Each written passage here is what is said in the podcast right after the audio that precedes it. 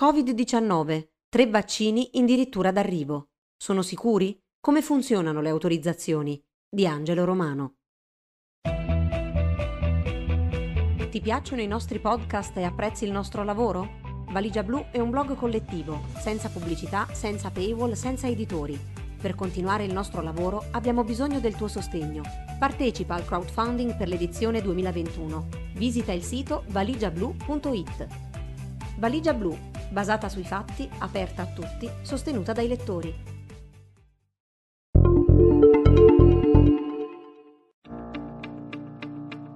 La corsa per i vaccini sta entrando nella sua fase più calda, man mano che le aziende giunte alla fase 3 di sperimentazione clinica iniziano a comunicare i risultati dei test e ad annunciare di essere pronti a chiedere l'autorizzazione alle agenzie del farmaco per procedere alle prime campagne di vaccinazioni.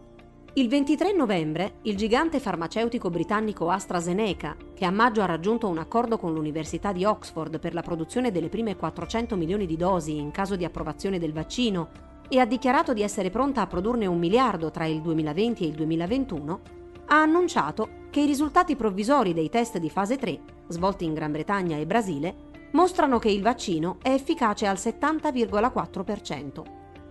Su 11.363 volontari che hanno partecipato ai trials, i ricercatori hanno registrato 30 casi Covid-19 che hanno ricevuto le due dosi di vaccino e 101 nel gruppo placebo. Tra coloro che hanno ricevuto due dosi complete, il vaccino ha garantito una protezione del 62%. Sembra andare meglio quando viene somministrata inizialmente una mezza dose, seguita da un richiamo con una dose intera. In questo caso l'efficacia è del 90%. Inoltre questo vaccino sembra ridurre il contagio degli asintomatici, ma destano perplessità sia la percentuale di efficacia che il dover ricorrere ad una dose minore nella prima somministrazione. Ora il vaccino dovrà superare l'iter di approvazione da parte degli enti regolatori, che ne valuteranno la sicurezza, l'efficacia e la produzione secondo standard elevati. È possibile che vengano chiesti ulteriori dati a sostegno, commentano Carl Zimmer e Rebecca Robbins sul New York Times. Quello di AstraZeneca Oxford è in ordine di tempo il terzo grande candidato, dopo gli annunci delle scorse settimane del gigante farmaceutico Pfizer e del suo partner tedesco BioNTech e della società di biotecnologie Moderna. Rispetto agli altri due è molto più economico. Il 9 novembre Pfizer e BioNTech avevano annunciato che i risultati provvisori della fase 3 dei loro test erano particolarmente promettenti con un tasso di efficacia del vaccino superiore al 90% a 7 giorni dalla seconda dose.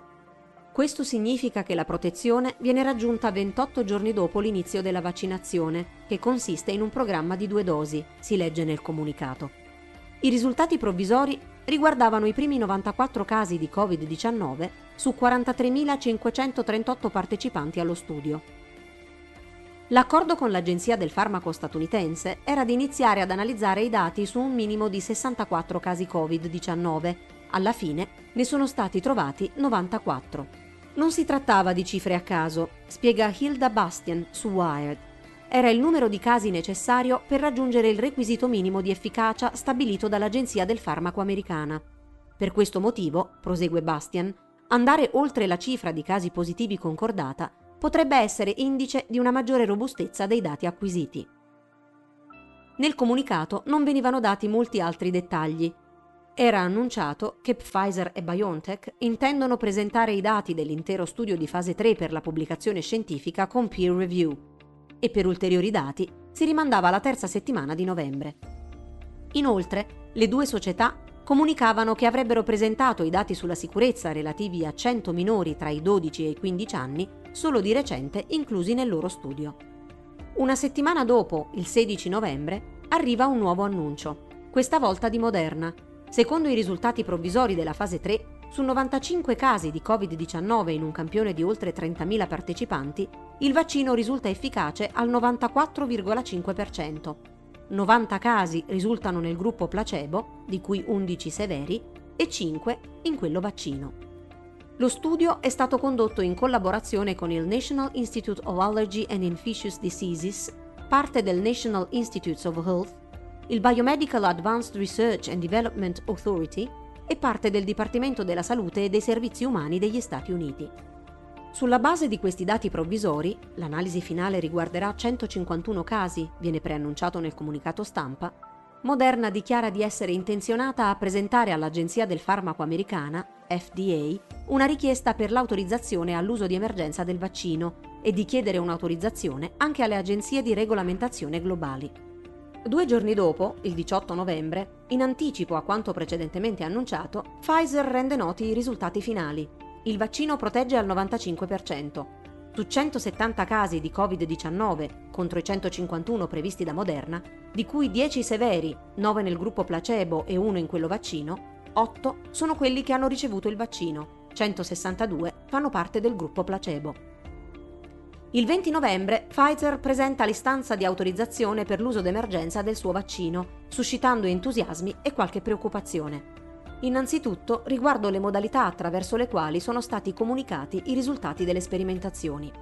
Come già accaduto in passato, l'annuncio di Pfizer e BioNTech, di Moderna e AstraZeneca sono arrivati tramite comunicati stampa prima della pubblicazione di studi sottoposti a peer review, anche se osserva il giornalista ambientale e scientifico Umair Irfan su Vox, questa volta le aziende hanno reso noti molti più dati demografici rispetto ai loro primi rapporti. Inoltre, ci sono delle perplessità sugli aspetti logistici della somministrazione dei vaccini.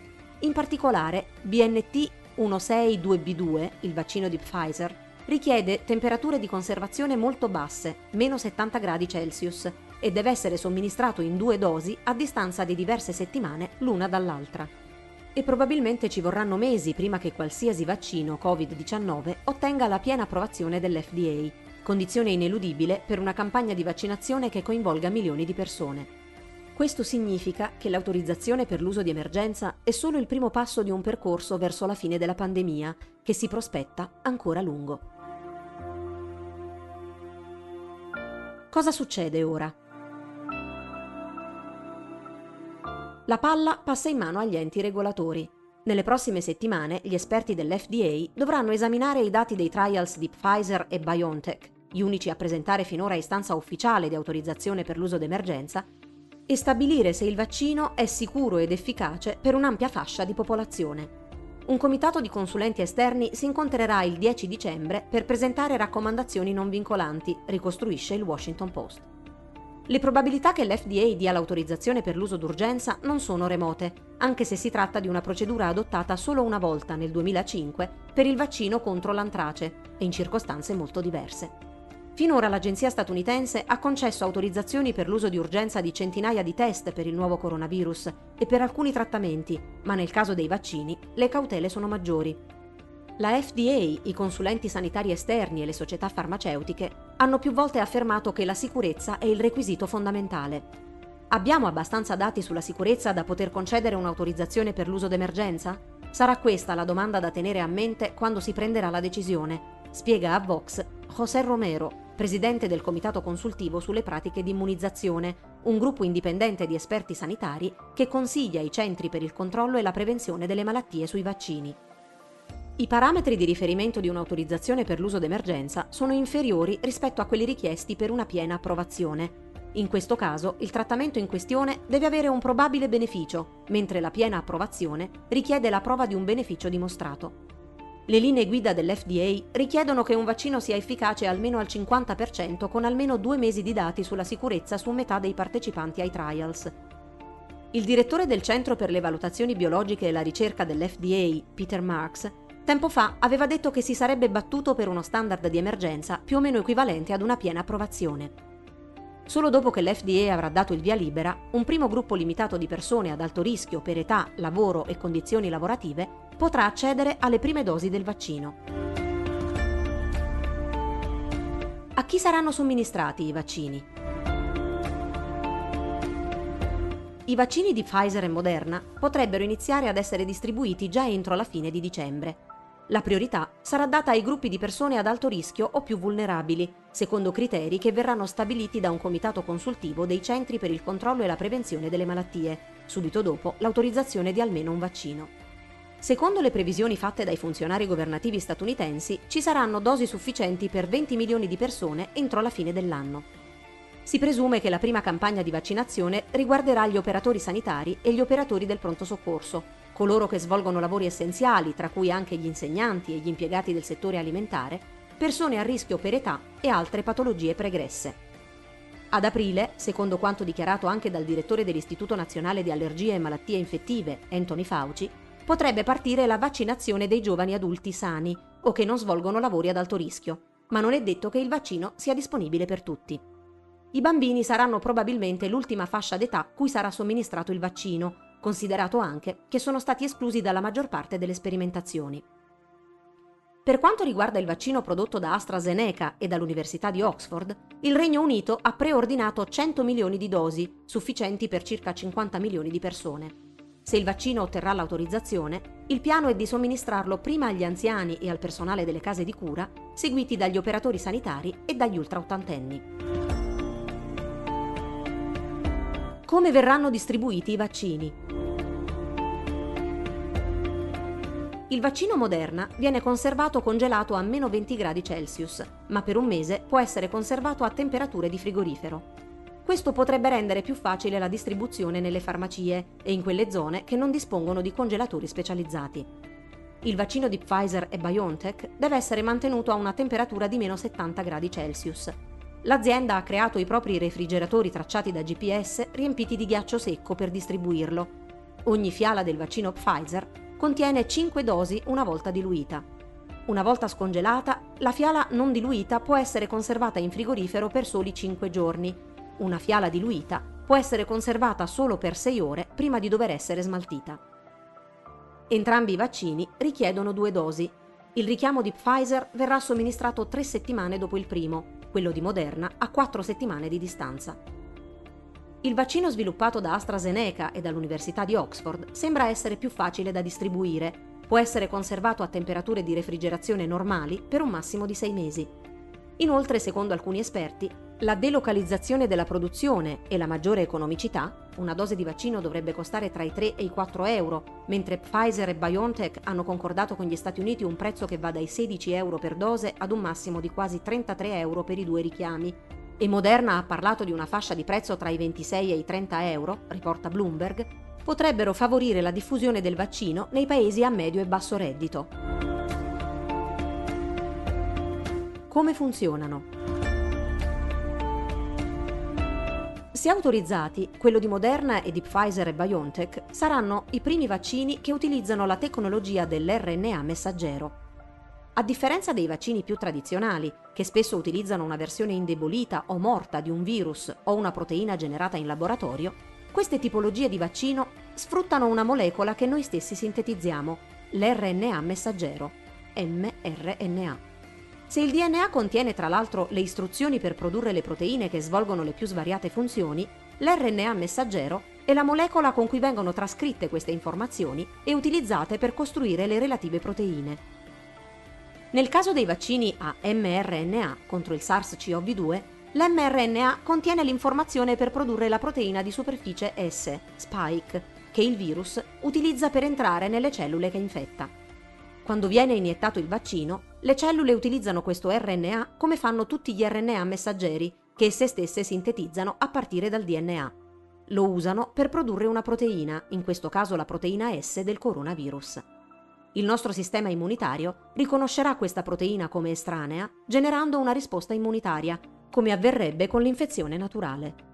Il vaccino sviluppato da AstraZeneca e dall'Università di Oxford utilizza un virus che causa il raffreddore comune negli scimpanzé, ma indebolito, in modo da non provocare la malattia, ma che sia comunque in grado di produrre all'interno del corpo umano proteine con una funzione chiave per il meccanismo di azione del virus in questione, per esempio la proteina spike. Quando il vaccino viene iniettato, il virus dello scimpanzé trasporta il gene del coronavirus alle cellule umane, che iniziano a produrre la proteina S. Queste vengono rilevate dal sistema immunitario che produce gli anticorpi e altre risposte che possono attaccare il vero coronavirus nel caso in cui la persona ne verrà infettata in futuro. I vaccini contro HIV ed Ebola, che si sono mostrati sicuri ma che al momento non sono distribuiti perché se ne sta valutando ancora l'efficacia nel caso della specie Zaire del virus Ebola, l'Agenzia Europea del Farmaco ha approvato il vaccino Ervebo, rientrano in questa tipologia. Come mai questi vaccini sono stati sviluppati così velocemente? Storicamente ci sono voluti anni per sviluppare un vaccino. Finora il più rapido è stato quello contro gli orecchioni, autorizzato dopo quattro anni dalla sua ideazione. Nel caso di Moderna e Pfizer, la particolare tipologia dei vaccini in questo caso ha consentito uno sviluppo più rapido sia perché gli scienziati hanno utilizzato il genoma virale del nuovo coronavirus non appena è stato condiviso, sia perché la produzione di vaccini a RNA messaggero non richiede passaggi che hanno bisogno di tempo come accade per i vaccini tradizionali. A questo bisogna aggiungere la compressione dei tempi dei test clinici, che si sono svolti contemporaneamente, e il ricorso a volontari che ha consentito di accelerare le procedure.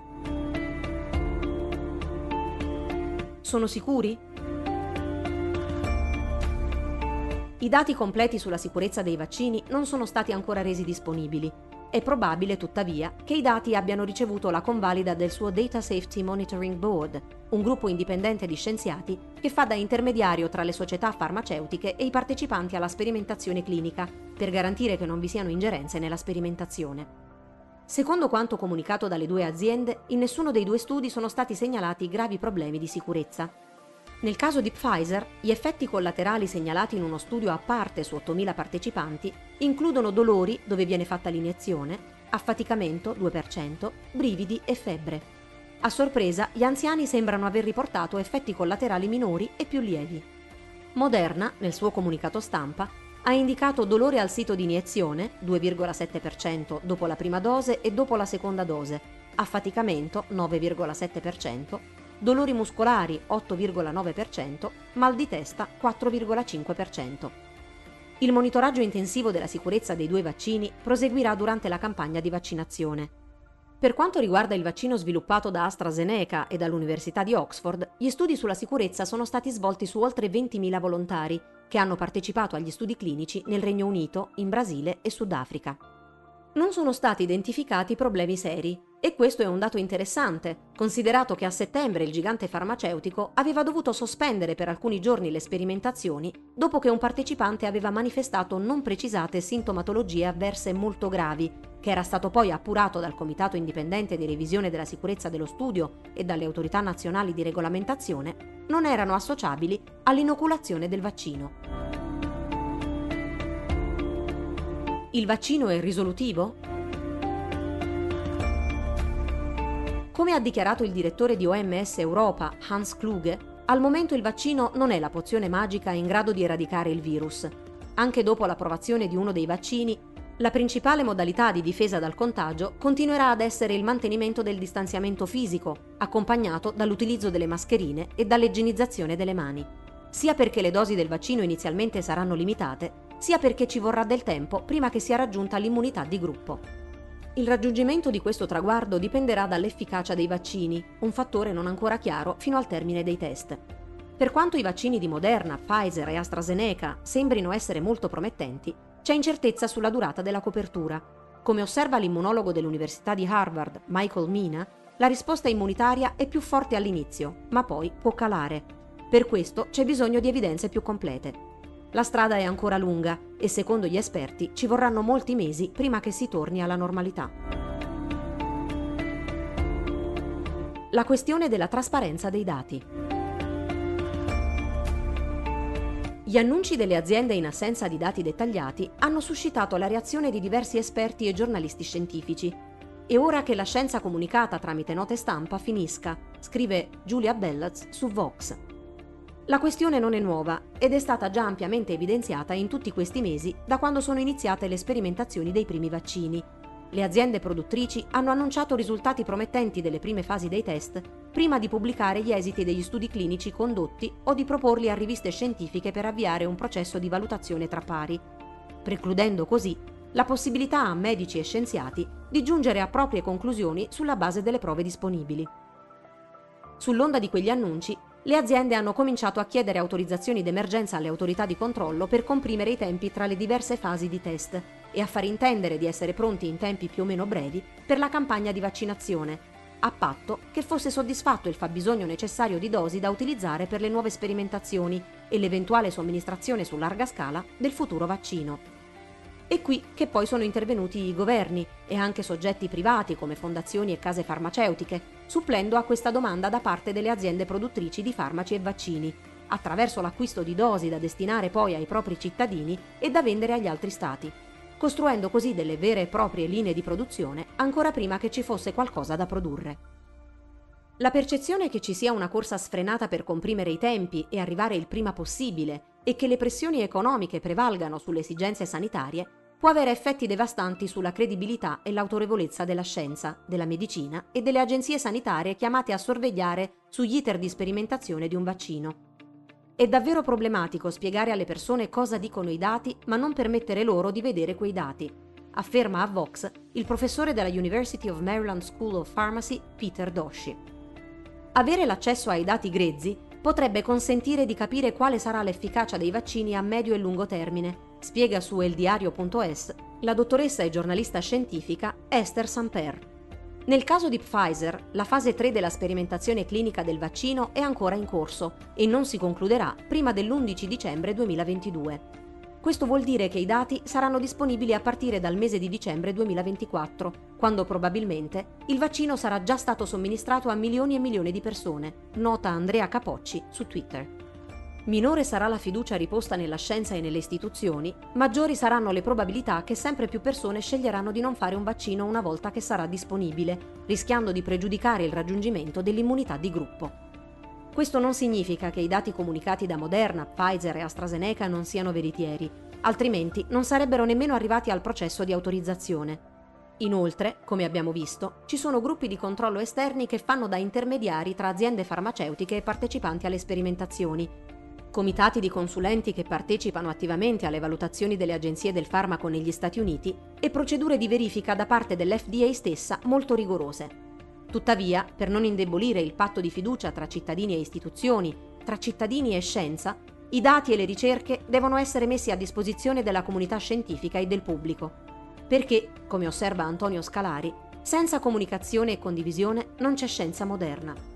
E questo è tanto più opportuno e doveroso oggi, durante una pandemia, per una tipologia di vaccini mai somministrati finora su larga scala e che sono stati testati con una tempistica senza precedenti, ma non per questo non rigorosa.